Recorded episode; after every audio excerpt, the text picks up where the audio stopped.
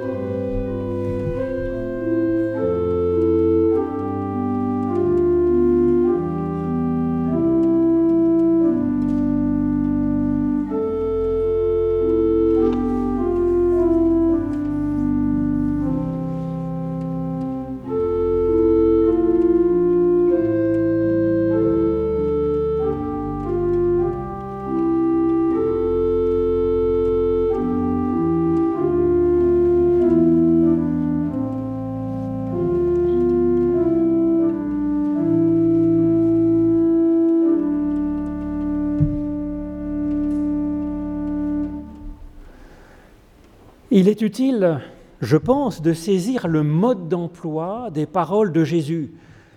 Elles sont souvent, bien souvent, extrêmes.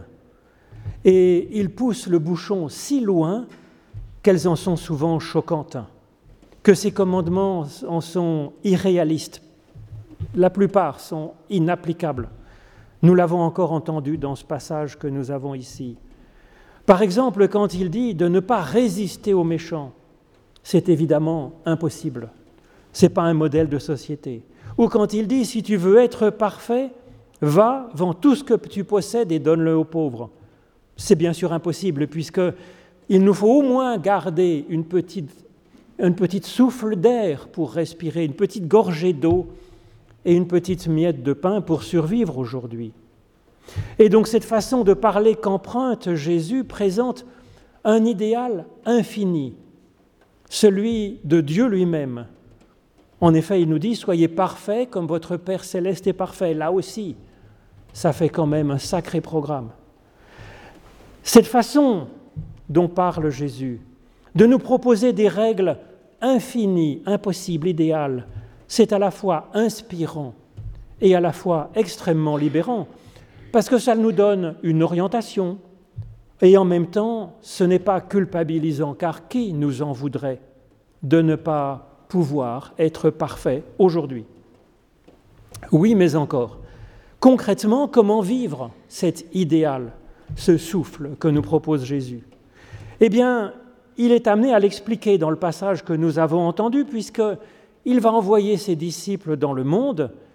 Il faut donc les former, les préparer à ce choc entre un idéal infini, dont il les abreuve en permanence, et puis la réalité qu'ils vont rencontrer.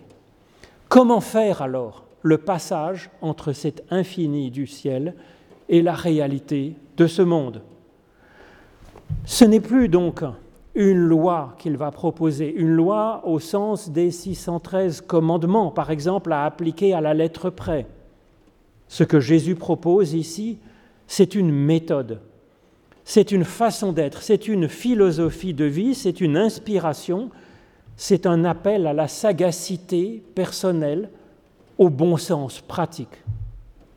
Il nous dit : « Moi, je vous envoie comme des brebis au milieu des loups. Soyez donc avisés comme des serpents et purs comme les colombes. Gardez-vous des humains. » Incroyable, non, ce « gardez-vous des humains » dans la bouche de Jésus, alors qu'il est si proche de chaque personne, alors même qu'il est en train d'envoyer ses disciples, tous, vers des juifs, vers des païens, et qu'il prêche l'amour infini de Dieu. Cela montre que la Bible se lit en mettant les divers passages en écho, en contrepoint les uns des autres, afin de trouver un chemin de vie pour nous et pour ceux que nous voulons aider. Nous sommes dans un monde réel. Alors en particulier en ce qui concerne la façon dont nous sommes appelés à vivre en ce monde, en ce monde où il y a effectivement du bien et du mal. Ce monde, contrairement à ce que l'on peut entendre, n'est pas seulement un monde de violence, de ténèbres, de perdition. Cela, cette présentation négative, c'est ce que l'on entend par exemple dans les sectes qui veulent nous tirer hors du monde pour que nous restions enfermés dans une bulle de, de parfait, de pur. Ce monde n'est pas non plus un monde idéal habité de bonnes personnes. Ce monde est ni l'un ni l'autre, ni ténèbres ni lumière. Il est mitigé, il est l'un et l'autre. Et nous sommes envoyés dans ce monde réel, oui, ce monde que Dieu aime, vers des personnes que Dieu aime infiniment. Aimer ces personnes et aimer ce monde, comme Dieu nous y invite, ça ne veut pas dire y aller sans prendre garde à nous-mêmes, bien sûr. Manifestement, selon Jésus, aimer son prochain n'impose pas d'être naïf, bien entendu. Si ça chauffe trop à tel, tel endroit, nous dit-il, eh ben, vous vous déplacez ailleurs, nous conseille Jésus. Et on le voit faire souvent cela dans l'Évangile. Sinon, on ne risque pas d'aimer grand monde bien longtemps, évidemment. Même si on n'en meurt pas, donc, comme le pauvre Jésus à la fin de son ministère, et comme bien d'autres d'ailleurs donnent leur vie, des pompiers, des secouristes, je connais d'innombrables personnes qui m'ont dit s'être coupées du monde après s'être fait méchamment trahir. Donc peut-être faut-il précisément d'autant plus se garder des gens que l'on ouvre son cœur à son prochain ou à un groupe, à une église, à une association, à un milieu professionnel, à sa famille. Et en même temps, je pense que cela a dû être dur pour Jésus de dire cela. Gardez-vous des humains. Et je pense qu'effectivement, en lisant ça, ça nous tord le cœur, ça nous tord la tête, ça nous tord notre idéal, rêvant de confiance, de belles amitiés pures, cœur à cœur. Il me semble que l'Évangile du Christ nous propose de garder, néanmoins, cet idéal infini de belles relations, de garder cela comme une visée, tout en sachant que nous sommes dans un monde réel, que nous ne sommes pas encore dans le monde idéal messianique, comme Jésus le précise à la fin. Oui, le Fils de l'homme n'est pas encore totalement venu, et pourtant Jésus est là. C'est avec Dieu que nous pouvons avoir, oui, cette ouverture totale en confiance, car en lui, nous n'avons pas l'ombre d'une crainte d'être trahi, d'être abandonné, d'être méprisé, blessé, dévoré. Pour le reste, c'est vrai qu'en ce qui concerne les réalités de ce monde, les relations entre nous, humains, le compte n'y est pas, n'y est pas tout à fait. Et donc voilà ce que nous propose Jésus dans cette situation. Moi, je vous envoie comme des brebis au milieu des loups. Soyez donc avisés comme des serpents et purs comme des colombes. Voilà le conseil, la méthode, l'heuristique que Jésus nous donne pour vivre notre imperfection personnelle dans ce monde imparfait, peuplé d'humains imparfaits, et d'arriver à vivre. Et d'arriver à aimer, d'arriver à servir dans ces conditions-là, complexes. D'abord avec son « moi je vous envoie » dans le monde. Nous voyons que se garder des humains n'est pas sans détourner, puisque reste l'amour de ce monde, l'amour des humains tels qu'ils sont, à l'image de ce que fait Dieu, ce Dieu qui nous inspire, qui aime ce monde et qui aime ses enfants tels qu'ils sont, sans condition. Reste aussi une espérance de progrès possible. Jésus nous explique comment faire avec cette première paire d'animaux. Soyez comme des brebis au milieu des loups. Alors cela ouvre à bien des réflexions pour vivre cet entre-deux où nous sommes appelés à vivre. Qu'est-ce qu'une brebis pour un loup ? Ben, c'est son repas.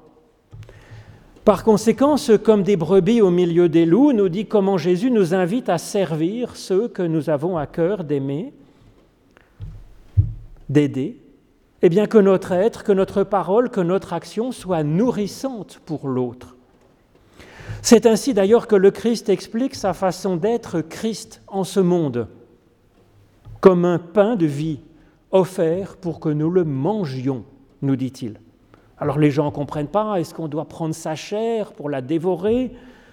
Mais non, il dit qu'il faut lire ça au sens figuré, que sa parole, sa manière d'être nous inspire, que nous la, la mâchions, que nous l'assimilions, que le monde et nous-mêmes s'en nourrissent et que nous puissions alors porter notre propre fruit.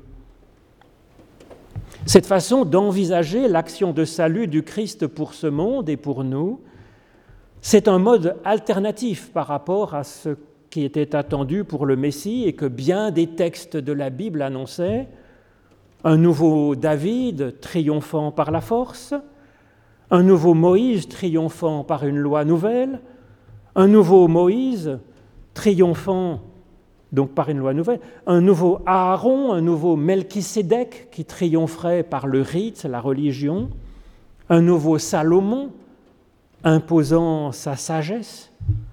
Alors ces modèles auraient été autant de loups triomphants des stupides et faibles brebis comme de l'extérieur pour les former, les dresser, les encadrer. Eh bien non. Christ transforme le monde, Christ nous envoie à transformer le monde en étant comme des brebis au milieu des, du loup et même donc au-dedans du loup, puisque nous sommes appelés à le nourrir par notre être, nourrir son intelligence, sa capacité à aimer, sa force même peut-être. Et que finalement, les loups deviennent des loups gentils. Comme dans la prophétie bien connue d'Ésaïe, qu'il répète d'ailleurs deux fois dans son livre, pour parler des temps messianiques, des temps où ce sera parfait, le loup et l'agneau paîtront ensemble. Comme des brebis au milieu des loups, c'est un programme d'action qui est valable pour l'Église aussi, non pour capturer les gens, leur dire que penser, leur dire que faire, pas non plus pour leur faire passer un bon moment, pour les distraire, mais plutôt s'offrir soi-même en nourriture pour l'autre. C'est pourquoi le pélican, pour rajouter à ce bestiaire, est une figure du Christ dans l'iconographie chrétienne pour dire comment le Christ nous sauve, puisque les petits du pélican viennent manger dans, dans, son, dans, son, dans son bec, dans son ventre, si je puis dire. Il est réputé donner, se donner soi-même à manger à ses enfants. Donc, ce comme des brebis au milieu de loups est un programme d'action visant à développer l'être de la personne qu'on désire servir, aimer, en la nourrissant de l'intérieur au lieu de la formater de l'extérieur. Nourrir le meilleur d'elle-même. En même temps, ce vous, je vous envoie comme des brebis au milieu des loups, c'est une vision réaliste qui n'est pas naïve de ce monde et des relations humaines. C'est là que le « gardez-vous des humains » de Jésus est intéressant, ainsi que l'encouragement à fuir ailleurs si l'on est trop persécuté ici. Nourrir le loup n'est donc pas se laisser détruire par le loup, en général, si possible. Une autre difficulté est que nous sommes nous-mêmes à la fois brebis et loups, bien entendu. Nous ne sommes pas la gentille brebis et les autres des méchants loups. Et c'est cet être mitigé, à la fois brebis et loup, que Jésus considère comme digne d'être envoyé pour sauver le monde. Nous avons donc à nous aimer un peu. Et ce n'est pas seulement des autres humains que nous avons à nous garder, mais c'est aussi de l'humain que nous sommes. En nous, il y a, et nous ne le savons que trop, un loup qui n'est pas très civilisé, un loup réagissant à l'instinct, un loup que nous sommes bien incapables de domestiquer par nos propres forces. Mais il y a aussi un agneau en nous. Et c'est lui que le Christ voit, lui que le Christ envoie, sur lui que le Christ compte, sur l'agneau et sur la force du loup. Et c'est lui que le Christ, donc, avec lui que le Christ travaille, comme euh, annoncé par Esaïe. Il cherche à réconcilier en nous ce loup et cet agneau en nous-mêmes, afin que la douceur de l'agneau soit associée à la force du loup. Avec un peu de malchance, le loup en nous pourrait détruire, pourrait croquer l'agneau qui est en nous. C'est ce qui peut arriver si on laisse flotter les choses. Il pourrait même arriver hein, qu'au lieu de garder la gentillesse de l'agneau et la force du loup, nous devenions l'inverse. Un hybride mêlant la stupidité de la, et l'instinct grégaire de la brebis et la férocité du loup. Heureusement, le pire n'est pas toujours certain, le meilleur est possible. Il n'est pas simplement rêvé ce meilleur. Il est en préparation par Dieu qui nourrit le meilleur de nous et prépare notre avenir. Alors comment travailler cette complexité de l'être humain et de ce monde ? Jésus nous dit « Soyez donc avisés comme des serpents et purs comme des colombes. » Et donc à la fois au ras du sol, de la terre, au ras de ce monde, comme le serpent qui, nous dit la Genèse, marche sur son ventre, sur la poussière du sol et qui mange la poussière du sol. Et puis à la fois du ciel, porté par l'air, porté par le vent comme la colombe, évoquant dans la Bible, bien sûr, l'Esprit Saint, le souffle de Dieu, qui est Dieu en nous, qui est Dieu sensible à notre surface, à la surface de notre être et à la surface de ce monde, puisque c'est comme cela que Dieu y crée la vie. En tant qu'humains de cette terre, Jésus nous appelle ainsi à être avisés comme le serpent. Certaines traductions mettent rusés ou intelligents ou prudents. Comment savoir le sens de ce mot grec ? Phronimos. Ce n'est pas tout à fait facile parce qu'il n'est pas très fréquent, pas très utilisé dans la Bible. Alors en tout cas, il est toujours utilisé dans un sens positif Par exemple, pour parler, c'est un des mots utilisés pour parler de la sagesse de Salomon, donnée par Dieu. Cela permet d'évacuer la traduction de « rusé », qui est à mon avis sous influence de la mauvaise réputation qu'a le serpent, en particulier dans la Genèse. Mais ce mot « phronimos », il est en fait un mot positif, une qualité.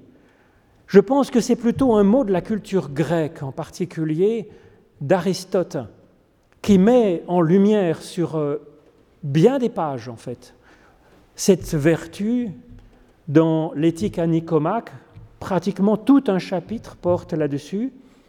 Il distingue finalement cette, ce phronimos, cette, cette intelligence-là, de la prudence. Ce n'est pas de la prudence, parce qu'il dit que la prudence, elle consiste à penser à son propre intérêt. Et puis, Aristote la distingue de la sagesse. La sagesse qui est une connaissance théorique de ce qui est idéal, de ce qui est bon. Le phronimos, c'est une capacité à discerner très pratique, arriver à trouver à un moment donné, dans des circonstances données, la meilleure voie possible pour avancer vers le bien, dans une situation concrète. C'est donc une vertu qui est un mélange de, de sagacité, de bon sens, d'intelligence pratique. C'est dans l'application. Le phronimos s'appuie sur une observation lucide de la situation. Il s'appuie aussi sur la mémoire et sur l'expérience, sur la capacité à prendre conseil des uns et des autres. Ça s'appuie aussi sur la souplesse d'esprit afin d'être capable d'accepter de nouvelles, capa- nouvelles possibilités qu'on n'avait pas prévues d'avance. Et puis aussi sur l'élévation qui nous permet de regarder la situation d'une manière objective, un peu supérieure, détachée. Et puis ça repose sur le courage afin de ne pas avoir peur d'avancer, mais de se décider et d'agir. Jésus nous appelle donc à travailler cette sagesse pratique-là.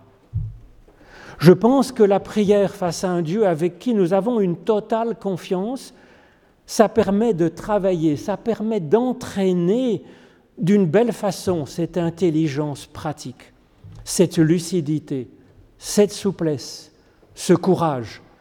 Car devant cette bienveillance to- totale qu'est Dieu, nous pouvons faire le point de la manière dont nous avons vécu, de la manière dont nous espérons, et ça permet de travailler cela avec lui. La réflexion et les discussions sont utiles aussi. La Bible et la philosophie sont aussi des éléments de ce travail pour exercer notre intelligence, notre discernement pratique. Pour peu que l'on accepte effectivement de se fatiguer un peu à, à complexifier notre pensée, à l'affiner, à l'éprouver avec courage face au réel et puis face à notre Dieu. Jésus nous encourage donc ici à être philosophes.